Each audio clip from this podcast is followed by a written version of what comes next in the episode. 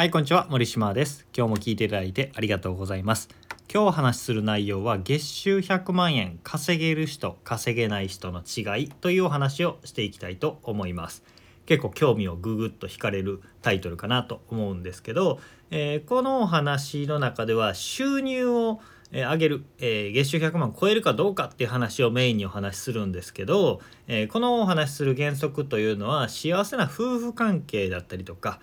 健康で長生きするとかね、時間的余裕と趣味のある生活をするとか、いろんな目標だったり夢理想を実現できる人とそうでない人っていうのの、えー、に共通する内容なので、自分が目指す内容、お金を稼ぐとだけじゃなくて、それ以外のものにも活かせる内容になっているので、ぜひ参考にしてみてください。で、僕はですね、今まで会社員だったり主婦だったりっていう方が、えー、このままじゃなくて経済的に自立したいとか稼ぎたいっていう方の相談に乗ってビジネスコンサルたくさんして聞いたんですね。で、その中でこのまま働き続けてもな未来がないなとか、自営業しようっていう人たちに、まず目標を立てましょうって話をするわけです。まあ、目標がないと目指せないから。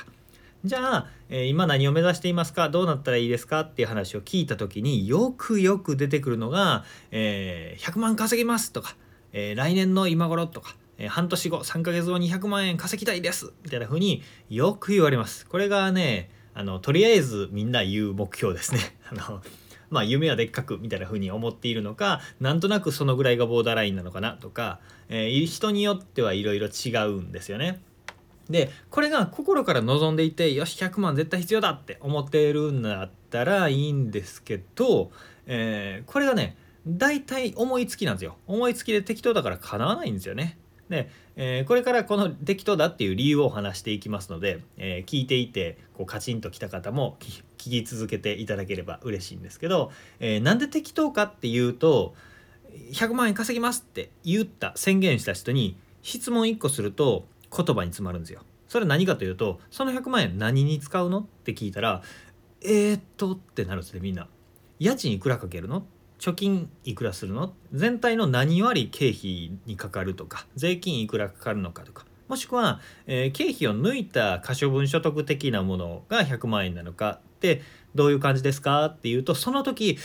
えーっとってみんな考え始めるんですね。これもうほぼ ひゃくパーセント そうです。大体の人はまあ、稀にそこまでびっちり考えてますみたいな人もいるんですけど、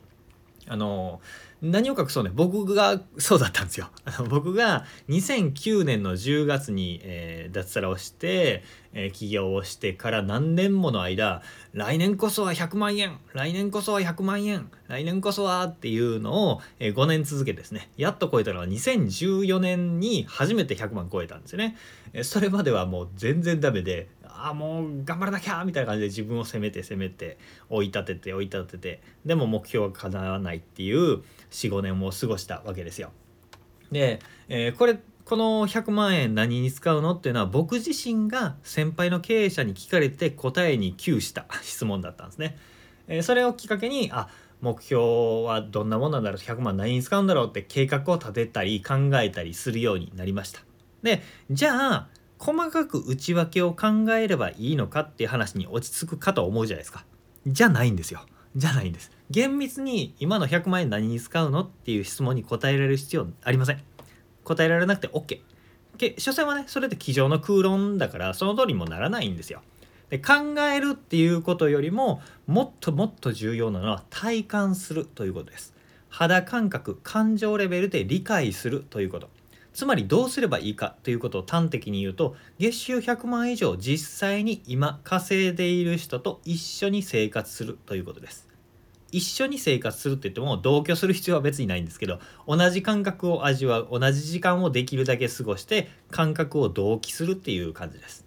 食事だったり旅行だったり家族との時間、仕事中、プライベートな空間とか、いろんなリアルなその人の生活ぶりっていうのを目の当たりにして肌で感じると、なるほどひゃくまん以上あるとこんな感じなんだなっていう感覚がわかるわけです。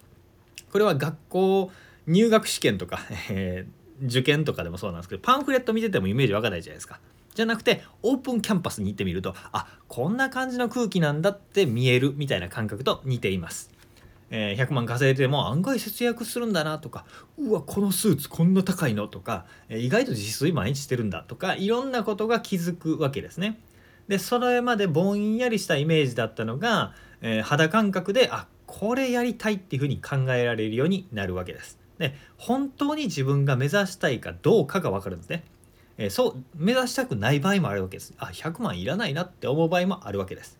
僕は例えば昔は成功したら ビーエムダブリュー に乗るんだ ビーエムダブリュー の ゼットフォー っていうね、えー、スポーツカーがあるんですけど、これに乗りたいって周りにもいっぱい言ってたんですよ。なぜなら周りの起業して成功を志す仲間たちがみんな車の話してたんです、してたんですよ。僕の周り車好きな人が多くって、お金稼げたら何乗るみたいな話をいっぱいしてるわけですよ。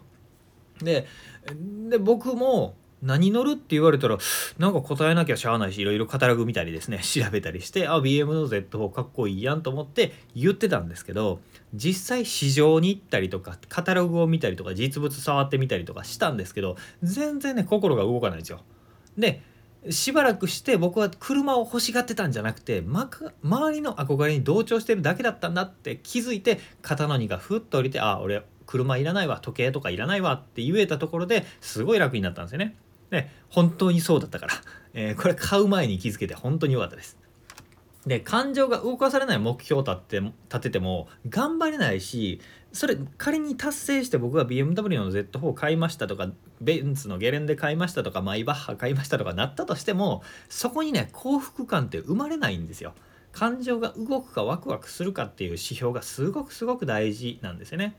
でただそれを引き寄せの法則だ、具体的にイメージするんだみたいな風に脳内でふわふわやっててもなかなか固まらないんで、具体的に触れる、身近に肌感覚で感じるということが大事だから、自分が理想としているものを実現している人だったり状況っていうのに飛び込んで触れ合って肌感覚で感じる、そしてその中でうわこれめっちゃいいって思えたら叶ってきます。それに向けて頑張れます。でも肌感覚でいっぱい触れ合ってるのに、なんかちょっと思ったんと違うなって思った時は、あそれは私にとっていらないんでって、だってはっきりするので、めちゃめちゃあのこれって大事なんですよね。無駄な時間を、えー、過ごさないっていうことが大事なわけです。あのななつの習慣かな、名著の中で、えー、間違ったところにいかに早く効率よく登ったとしても、えー、階段はしごの掛け違いをしていたら、いくら効率よくそれをこなしても間違った場所に早くたどり着くだけであるみたいな話をしてたと思う、あのしてた部分があったと思うんですけど、その通りではしごをかける部分、登る山を選ぶっていうところがめちゃめちゃ大事なんですよね。そうじゃないと本当に有限の人生を無駄にしてしまうので、そこをすごく大事にブラッシュアップするためにも、えー、今自分が望んでいる月収ひゃくまんだったら月収ひゃくまんとか、えー夫婦関係だったら幸せな夫婦関係をの、えー、結んでいる人と会うとか、僕結婚したくないとか子供とかいらないってずっと公言してきたんですけど、幸せな結婚式行くとうわ結婚したいって思いますもんねなんかそういうのって感じるから、まあ結婚したい気持ちもあるんだろうなとかも思うんですよ。でそういう肌感覚で、えー、感情が動くような体験をいっぱいする。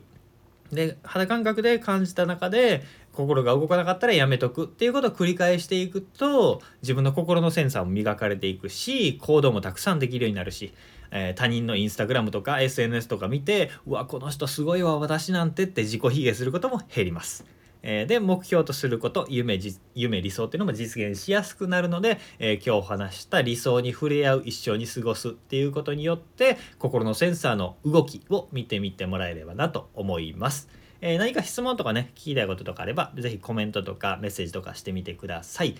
では今日も聞いていただいてありがとうございました。森島でした。ではまた。